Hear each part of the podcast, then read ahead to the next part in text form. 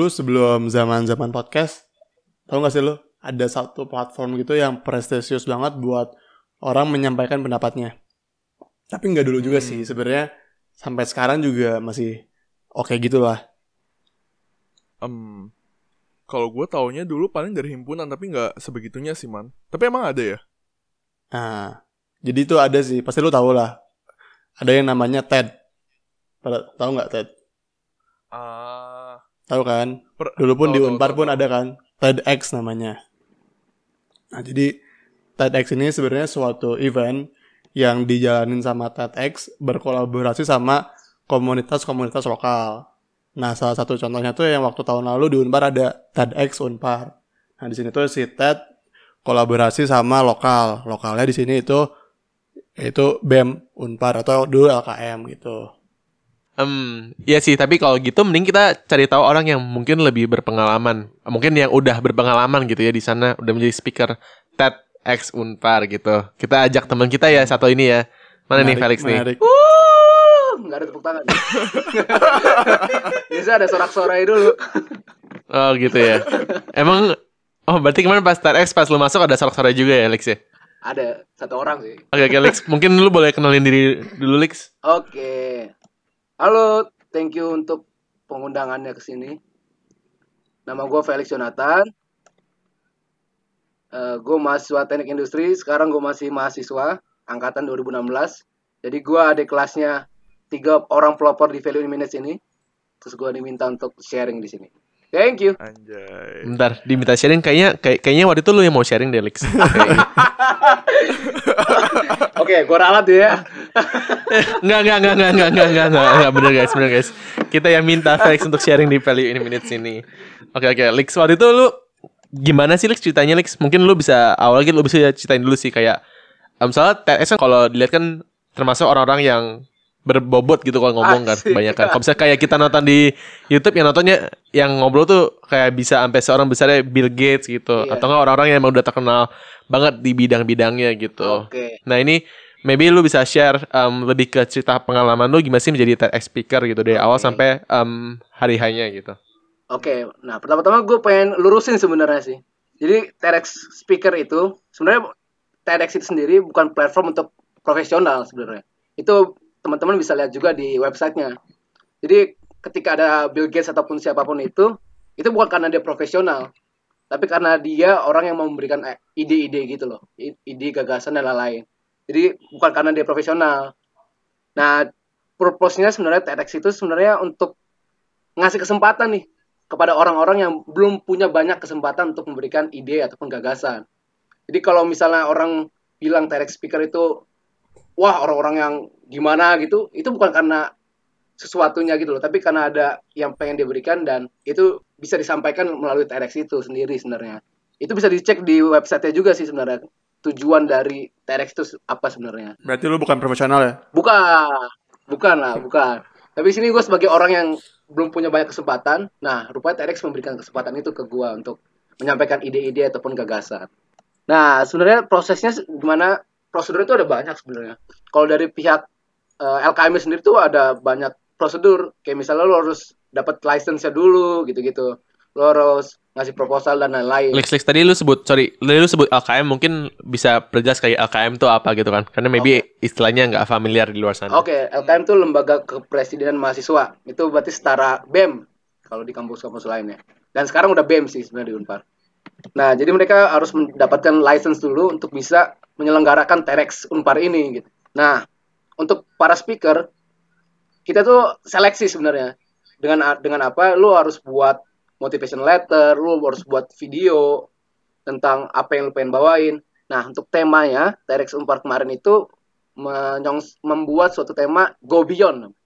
Tema ini awalnya harus di, diajuin dulu ke TEDx pusatnya juga apakah disetujui untuk tema ini gitu. Jadi untuk para speaker menyesuaikan dengan tema yang yang telah dibuat oleh LKM ini atau lembaga presiden mahasiswa ini. Kayak gitu sih. Itu step awalnya. Nah, kalau misalkan tadi kan lu sempet state juga kan kayak kalau misalkan mau daftar ke sana ada beberapa beberapa prosedur yang harus lu lakuin. Kayak tadi ada motivation letter dan lain-lain. Nah, kalau gue denger TEDx tuh kan kayaknya global banget. Kayak sampai satu dunia mungkin ada kan TEDx Oh, iya, gitu. Gue merasa kayaknya gue merasa kayak susah banget nih kayaknya bisa sampai tampil di TEDx gini merasanya tapi kan lu tadi udah klarifi- klarifikasi di awal nah kalau dari keman sebenarnya singkatnya prosesnya kayak gimana sih sampai akhirnya lu bisa ngomong di sana Lix Oke. Kalau gue pribadi sih sebenarnya eh, emang suka ya, tipikalnya orang yang suka mendengarkan, suka bercerita ke orang-orang sekitar gue gitu. Itu landasan awal kenapa gue pengen gitu. Nah, terus prosesnya gimana sih? Gue merasa eh, diri gue hanya gue bagikan kepada orang-orang sekitar gue doang nih, kayak orang-orang terdekat gue, orang-orang terdekat gue doang. Gue pengen nih gimana caranya gue bisa memberikan ide lebih luas lagi gitu. Nah, gue berusaha untuk memberikan diri gue melalui TEDx ini. Nah, terus apa yang gue persiapkan gue sebenarnya konten dan lain-lain gue udah udah punya sebenarnya karena dulu gue seneng refleksi eh, refleksi harian gitu. Jadi gue tulis apa makna hari gue hari ini ada apa aja sih apa kelebihan dan kekurangan. Nah, jadi gue sebenarnya takut juga karena kan yang kayak kalian yang bilang juga sebenarnya banyak speaker-speaker yang luar biasa yang yang melebihi gue jauh dibanding gue. Tapi gue pengen mencoba untuk apakah gue bisa atau enggak gitu itu kan depend tergantung dari si penyelenggara juga kan menyeleksi apakah ini orang ini cocok nggak idenya bisa nggak sih disampaikan ataupun dari teknisnya ba- baik nggak sih untuk bisa didengarkan oleh orang lain kayak gitu sih mungkin tahapan awal kayak gitu sih kenapa gue akhirnya mau Tapi goals waktu pertama kali mau daftar tuh apa? Motivasi yang ngedriven lu sampai akhirnya gue pede nih ngasih materi refleksi gue. Oke. Awalnya sih nggak pede sih man. Sejujurnya gue masih kayak waktu dapat email gue lolos menjadi speaker itu gue masih belum pede sebenarnya. Karena menurut gue kan ini masa perspektif sih sebenarnya. Apakah ide gue tuh tepat untuk banyak orang juga masih ragu gitu loh. Kayak cocok-cocokan nggak sebenarnya kalau ide gitu. Nah tapi yang gue yakinkan adalah ketika lo mau memberi kenapa lo harus ragu untuk untuk melakukan itu gitu loh. Karena kan tujuan gue sebenarnya untuk memberi gitu loh. Jadi kalau emang ada yang menerima itu bagus. Kalau ada yang nggak menerima itu berarti gue harus perbaiki lagi gitu. Intinya sih itu sih tujuan utamanya. Ingat tujuan lu apa aja lah ya. Hmm, oke. Terus tadi kan lu kan bilang nih, setelah lu bilang lu pede gitu kan, pas lu daftar itu tuh apa aja sih Lex yang dimintain sama pihak penyelenggaranya? Nah kalau teknisnya mungkin ada CV administrasi ya, CV ada motivation letter sama lu buat video tentang ide lu yang berkaitan dengan temanya, yaitu Go Beyond ini kalau di TEDx Unpar. Nah di sini kalau gue pribadi waktu gue sampaikan materi gue, gue nggak nyebutin apa kontennya secara jelas gitu, karena nanti jadi tidak seru kan sebenarnya. Nah jadi gue cuma kasih gambaran tentang ide gue dan apa sih tujuannya. Nah nanti di mereka pihak LKM-nya, lembaga kepresiden mahasiswanya akan nyeleksi nih, dia punya uh, matriksnya gitu untuk ngecek apakah ini orang kriteria cocok sama yang kita pengen atau enggak. Kita pengen Um, berarti- LKM-nya. Yang nentuin siapa yang bicara tuh bukan dari pihak TED-nya berarti itu kan, tapi dari pihak penyelenggaranya. Iya, betul. It- Karena Sama sekali sama sekali nggak ada. Jadi TED sama sekali nggak mengambil andi-ali dari sana gitu. ya karena ketika dia udah dapat license itu udah dapat kepercayaan gitu dari TEDx-nya sendiri. Oh, lu udah lu Hmm. udah bisa menyelenggarakan dan lu udah bisa menyeleksi speaker-speakernya gitu. Karena udah sesuai dengan apa yang dibutuhkan dari TEDx-nya sendiri gitu. I see. Ya, Oke. Tapi si tadi kan topiknya adalah Go Beyond. Yap. Itu kan Go Beyond tuh kalau nggak salah eh, motonya Unpar pada saat itu kan. Iya, betul. Nah tapi itu ada proses kurasinya juga nggak dari si TED-nya sendiri? Oh iya, jadi temanya itu kan beragam ya, Man. Jadi kalau mau mau daftar gitu menjadi mendapatkan license itu ada banyak tema yang disediakan oleh TEDx sendiri. Teman-teman tuh bisa cek di di websitenya gitu. Tema besarnya tuh ada, Man. Jadi kayak misalnya tentang psikologi atau apa pun gitu loh. Tapi nanti disempitkan lagi tentang apa itu temanya gitu loh. Kalau si Go Beyond ini apa tuh masuknya? Gobion tuh masuk apa ya? Coba gue buka dulu. Oke. Go Beyond sendiri tapi apa sih maksudnya tuh? Oke, kalau kalau definisinya yang diinginkan oleh si BM itu sendiri, B- Gobion itu lu melebihi dari batas kemampuan lu gitu. Jadi, Oh. Melebihi melebihi apa pun yang lu punya sekarang itu. Lu me- Iya, iya. menerobos limita, li- li- limitation yang lu punya Mhm, mhm. gitu sih. Ini masih coba buka Lex atau enggak? Oh, harus gue cari lagi. Oke. Oh nggak usah, nggak usah kalau gitu nggak usah. Gue kira lu lagi nyari, Lix. makanya, makanya tadi kita ini, ini kita ini kita biar tahu nih lu lagi cari atau enggak. Kalau enggak kita lanjut. Ya, Sebenarnya gue nggak tahu sih. Enggak. ya. Nah, kalau tadi kan sempat di state juga kan kayak walaupun ini mungkin gak harus profesional di TEDx ini, Iya. tapi kan nantinya bakal di-share kan di websitenya yang secara global ini. Iya. Pasti ada tekanan kan. Nah sebenarnya ada nggak sih kayak mungkin persiapan-persiapan atau pelatihan-pelatihan yang harus lu jalanin di sana? Oh iya. Jadi ketika lu udah terpilih jadi speaker itu, nanti lu bakal didampingin sama mentor gitu. Ada mentor yang diberikan dari pihak TEDx Unparnya itu. Nah, di situ lu juga bakal latihan secara rutin bareng mentornya itu. Jadi nanti secara eh, secara personal gua dan mentor gua bakal arrange jadwal untuk latihan. Misalnya seminggu dua kali, di hari apa dan apa. Nanti eh, gua dan mentor gue ini bakal ngulik bareng nih kontennya kan udah udah punya gua. Nah, cara bawainnya gimana, cara penyampaiannya gimana, terus gesturnya juga harus gimana biar bisa tersampaikan dengan baik. Terus juga lafal dan mungkin latihan-latihan teknis lainnya supaya penyampaian itu jelas itu. Terlebih lagi kan waktunya terbatas ya. Jadi lu harus membuat konten itu padat, jelas dan bisa tersampaikan dengan baik dan dengan sekali satu tag gitu loh. Kan lu di videoin cuma satu kali ya, lu nggak bisa diulang lagi kan. Jadi lu ketika udah maju di panggung, lu udah nggak bisa edit-edit, lu langsung harus ngomong dan harus benar dan harus bisa menyampaikan dengan baik itu latihannya. Nah tadi kan lu juga sempat state ada mentor dari TEDx Unparnya kan. Nah itu tuh mentor yang udah tersertifikasi gitu diseleksi sama TEDx-nya atau gimana? Oke, jadi kalau mentor itu TEDx Unpar ud- udah menyeleksi juga eh, mentor-mentornya siapa sih yang bisa menjadi mentornya itu udah ada divisinya sendiri gitu juga. Nah, jadi sebenarnya ketika TEDx Unpar udah dapat license itu udah diberi kepercayaan untuk membuat struktur organisasi juga gitu loh. Jadi dengan begitu orang-orang yang sudah masuk ke dalamnya secara tidak langsung langsung mendapatkan kepercayaan itu dari TEDx-nya itu sendiri gitu loh untuk bisa membantu penyelenggaraan acara ini supaya baik. Mentor lu siapa? Waktu Mentor gue namanya Jonathan Mauliate Oh. Anak anak HI Unpar Siapa anak hubungan internasional Oh mahasiswa, masih, masih mahasiswa. mahasiswa juga iya Berapa lama sih Lex prosesnya? Proses lu mentoring itu? Eh, dua bulan gue latihan secara intensif bareng dia gitu Itu tuh lu intensif kayak gimana Lix? Kayak lu tiap hari ketemu, tiap minggu ketemuan bareng, terus pitching di depan dia atau gimana? Eh, itu jadi gue range bareng sama si mentornya karena kan masih sama-sama mahasiswa jadi kita harus ngatur jadwal biar yang yang nggak bentrok mana kan jadi eh gue latihan dua minggu sekali itu tergantung juga.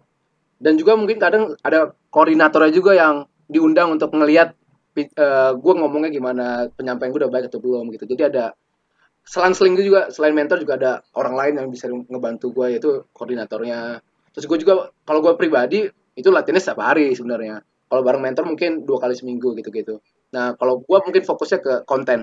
Nggak ada, tapi nggak ada kayak eh, kurikulum khususnya gitu ya, yang disiapin sama tetnya kayak lu harus checklist A, B, C, D. Nah, kalau yang disampaikan ke gue mungkin dia langsung ini ya poinnya kayak ya lo harus pronunciation-nya bagus, terus penyampaiannya jelas, terus juga waktunya dibatasi gitu-gitu. Jadi kayak teknis yang lo harus perhatikan itu ya nanti buat di hari-hari gitu. Tapi nggak ada Hmm. modul khusus untuk menjadi speaker harus seperti Ya, apa ya. kayak gitu sih. Berarti dari dari TED-nya juga nggak sama sekali nggak kasih modul tentang itu ya, Lex ya ke Iya. penyelenggaranya ya. Nggak ada modul khusus untuk menjadi speaker seperti apa gitu. Itu bener-bener di kita aja ya. Iya. Pressure-nya lebih gede lagi. Lebih, iya apalagi kalau mahasiswa ya. Kalau kita lihat kan eh, speaker-speaker sebelumnya kan wah pressure itu gila-gilaan sebenarnya. Antara takut atau nggak bisa tuh jadi bingung gitu loh. Nah kalau dari pelatihan ini yang intensif ini apa aja Lix yang lu lu merasa wah dapat banyak banget di sini. Oh jelas dari sisi kebetulan kan dia emang anak intra, high, hubungan internasional ya. Jadi emang dia sangat suka public speaking gitu loh. Jadi gue sangat terbantu dengan bagaimana menyampaikan eh, suatu materi dengan jelas dengan waktu yang juga singkat gitu loh. Jadi gue bisa mencoba untuk memahami perspektif orang yang suka nih. Ah, gue nggak suka orang yang ngomongnya lambat gitu. Ah, gue nggak suka ngomong yang terlalu cepat. Nah, dia tuh membantu gue untuk mengetahui nih. Oh, lu kayaknya lu harus ngomong kayak gini deh. Lu harus lebih cepat di bagian sini. Lu harus lebih lambat. Lu harus kasih penekanan gitu-gitu. Jadi gue lebih clear gitu loh. Karena kan secara nggak langsung gue jarang kan sebenarnya public speaking gitu-gitu. Jadi gue terbantu banget dengan mentor ini selain secara teknis juga oh dia juga wawasannya sangat luas jadi kayak ketika gue ngasih suatu konten yang menurut dia ini kok ada ada ada nggak nyambung ya masih rancu gitu loh arti dan maknanya lu bisa tambahin ini kayak gitu gitu jadi mungkin lebih dibantu Oh, oke. sangat banyak sih sebenarnya dari mentor ini Oke oke. Jadi secara teknikal ataupun konten akan banyak penyesuaian lagi ya selama masa training ini. ya betul banget Tapi lu ada itu nggak, Lex? Cobain langsung gitu ketemu audiens kayak misalkan satu hari lu sengaja lah cari ke kerumunan massa ya udah lu uh, public speaking aja gitu iseng. Nah, sebenarnya gue pengen berusaha seperti itu sih man. Tapi entah mengapa gue takut ketika gue nyampaikan itu nanti malah isi dari nanti di hari hari itu malah berkurang gitu karena udah mengetahui konten yang gue pengen bawain gitu. Jadi gue berusaha untuk secara tertutup untuk bisa melatih diri sendiri gitu untuk nanti di hari kan bakal dipublish dan lain-lain gitu. Jadi biar emang lebih surprise dan emang Nice. eksklusif gitu loh TEDx itu sendiri. Gitu. Pede banget ya berarti lu waktu ngomong di luar semua orang wah ini orang bakal nonton gue nih. Bagus bagus keren keren keren. Harus pede dulu emang. Kalau udah latihan secara personal juga gitu. Eh, gimana tuh Lex pas tampil gimana tuh rasanya? Deg-degan nggak? Wah, bayangin ya. Jadi gua jadi speaker pertama nih. Dan lu, Oh, speaker pertamanya. gue speaker pertama, gue speaker pembuka. Dan Tumbal-tumbal. Ya, tumbal bisa dibilang seperti itu. Entah mengapa. Nah itu speaker pertama tuh kenapa biasanya? Kalau di konser-konser sih biasanya jelek-jelek di awal. Kalau pensi-pensi gitu, Nah. iya, buat, buat opening dulu kan. Nunggu nunggu masa rame gitu. Enggak, bercanda enggak tahu. Enggak nggak tahu. Itu buat naikin hype-nya, Lex. buat naikin hype. Awal-awal langsung, wah Malah gila keren banget. Nah nih. iya malah buat naikin standar kan. Berarti yang pertama aja udah tinggi nih. Berarti yang lain nggak boleh lebih jelek gitu. tertekan gue nih. BTW juga gue ngasih info kalau penonton Unpar TEDx Unpar juga seleksi juga.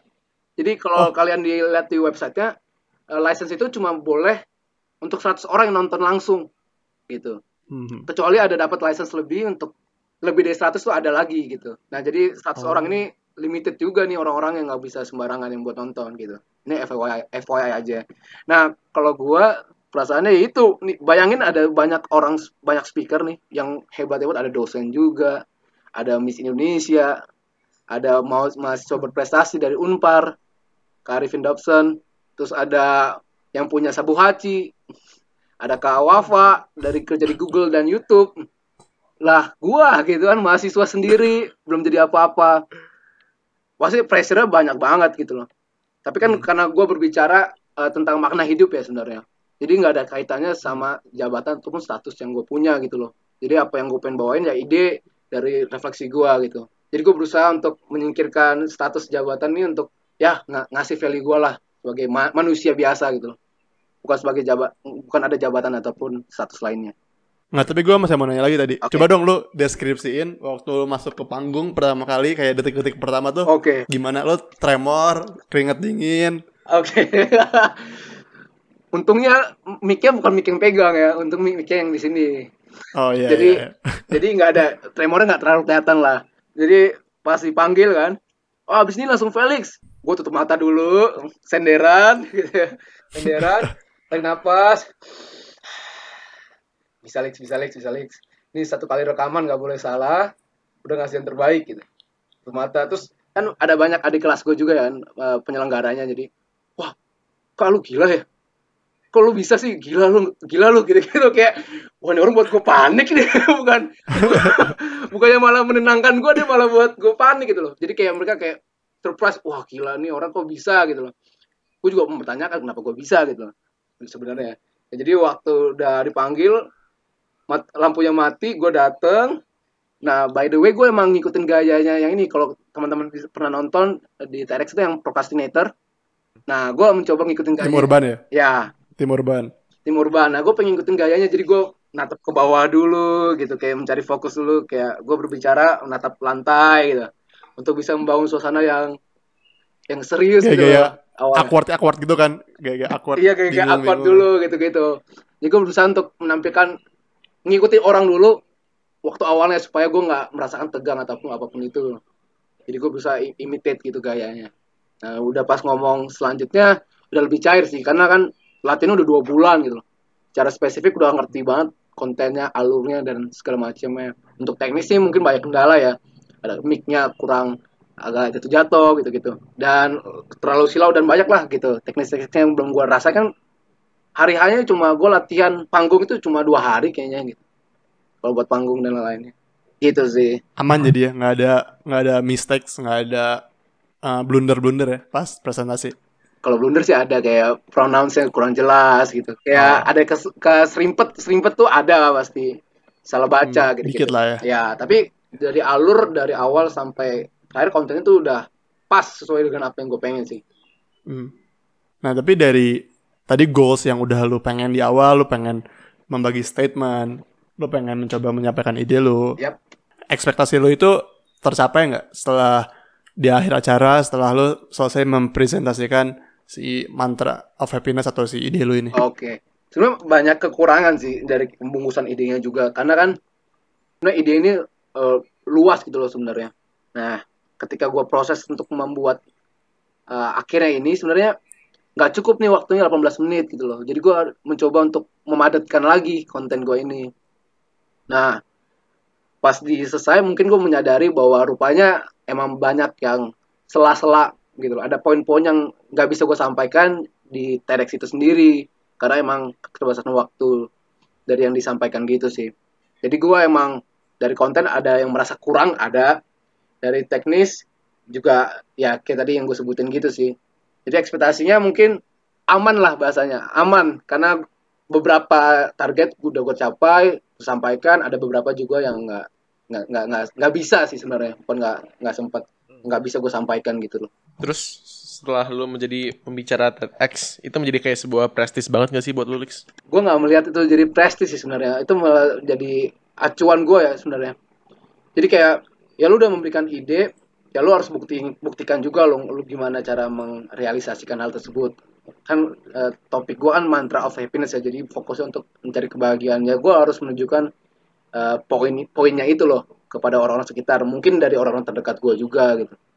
Dan mungkin kalaupun bisa ya lu, lu harus me- menambahkan lagi gitu loh kan dari TEDx di videoin udah tapi lo juga harus praktik langsung ke orang sekitar dan mungkin lebih luas lagi itu sih yang belum gue capai saat ini jadi prestisnya sih mungkin kurang sih kalau buat gue Oh iya, padahal tadi gue kepikiran kayak bangga gak sih udah menjadi TEDx speaker gitu. Ada di- dan ada di YouTube-nya Lix ya bahkan ya, ada di YouTube-nya TEDx sekarang Ada ya. sih, gitu. ada, iya. Nama nama Felix Jonathan gitu. Itu Atau kan mungkin atau mungkin kayak lu di kampus jadi wah ini orang yang TEDx kemarin ya. Enggak ya, enggak segitunya. ya. nggak segitu ya sih soalnya kan emang nggak nggak tahu ya nggak tahu di luar negeri ya mungkin gue juga belum jadi siapa-siapa jadi yang yang nge-search tentang gua tuh juga nggak banyak tapi menurut kalau gua sih nggak nggak merasakan itu sih hmm. Hmm. Tapi kalau diundang lagi, kalau diundang lagi eh tergantung sih tergantung tema kan gue punya eh, value juga kan gue punya apa yang gue pengen bawain jadi nggak mungkin gue memaksakan apa yang tidak gue punya gitu loh jadi itu depend sih dari situnya Ya nanti abis Sih. podcast ini nambah lah viewersnya. Berapa sekarang viewersnya? gue nggak cek itu berapa viewersnya sekarang. Oke. jadi tujuan gue ngisi podcast ini bukan karena gue pengen nambah viewers ya Disclaimer. Semakin lu disclaimer semakin menjadi iya, Lik. iya, lu harusnya tadi diem aja. Diem aja, diem aja. Ah, tapi dari tadi penasaran gak sih? Apa sih tadi mantra of happiness itu? asik oke Penasaran lah. Tapi kita akan bahasnya di podcast berikutnya ya. Jadi buat teman-teman di sana yang mau mendengarkan mantra of happiness versi Felix nih yang emang terlihat orangnya bahagia terus nih kayaknya nggak pernah ada sedih-sedihnya bisa check out di episode berikutnya. Bye guys. tunggu.